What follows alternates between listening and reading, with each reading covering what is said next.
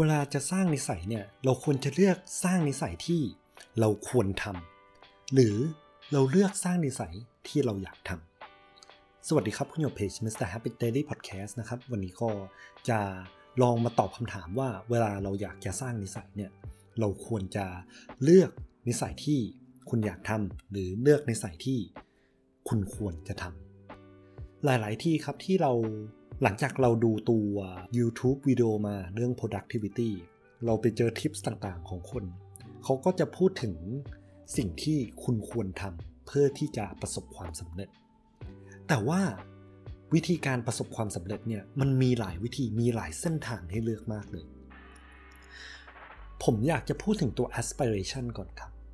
ว่า aspiration ของคุณคืออะไร คุณตั้ง goal ไว้ว่าอะไร goal นี้ของคุณเนี่ย มี behavior อะไรบ้างที่สามารถพาคุณไปสู่โกของคุณได้ ซึ่งตัวเนี้ยนะครับ เลยเป็นจุดที่ถามว่า โอเคมันมี behavior ที่คุณอยากทำกับ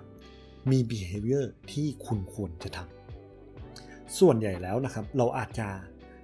ตามตัว behavior ที่คุณควรทำเพราะเราไปเชื่อฟังคนอื่น แต่ว่าสิ่งที่เราไปฟังมาเนี่ยมันอาจจะไม่เหมาะสมกับไลฟ์สไตล์ของเราจริง ๆ เลยก็ได้ อย่างเช่น aspiration ของเราคือการมีสุขภาพที่ดี การที่เราจะมีสุขภาพที่ดีได้นะครับ มันก็มีหลายแฟกเตอร์ อย่างเช่น บางคนอาจจะเลือกเน้นไปทางการออกกำลังกาย บางคนเลือกที่การกิน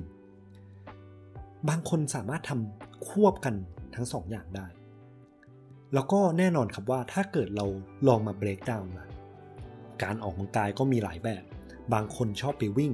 บางคนชอบปั่นจักรยาน บางคนชอบโดดเชือก เราไม่จำเป็นต้องไปเลือกทำสิ่งที่คุณไม่ชอบ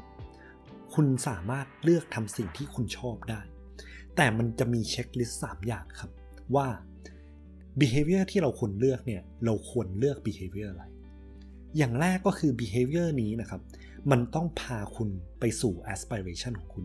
พาคุณไปสู่ goal ของคุณให้ได้ อย่างที่2ก็คือ behavior ที่เราเลือกเนี่ย มันเป็นอะไรที่คุณอยากทำอยู่แล้ว และอย่างที่ 3 คือ behavior เนี่ยนะครับ มันง่ายที่จะทำง่ายที่จะ execute เพราะฉะนั้นแล้วคีย์หลักเราอย่าไปฝืนตัวเองครับ มันมีหลายเส้นทางมากที่เราจะสามารถเดินได้ เพื่อที่จะไปสู่ aspiration เดียวกันได้ และแน่นอนครับว่าเราเนี่ยสามารถที่จะ revise ตัว behavior ที่เราเลือกได้เสมอ เพราะฉะนั้นแล้ว ลองเลือกจาก behavior ที่คุณอยากทำอยู่แล้ว เพื่อการสร้างนิสัยที่ยาวนานขอบคุณและให้เครดิตทางด้าน Tiny Habits จาก BJ Fox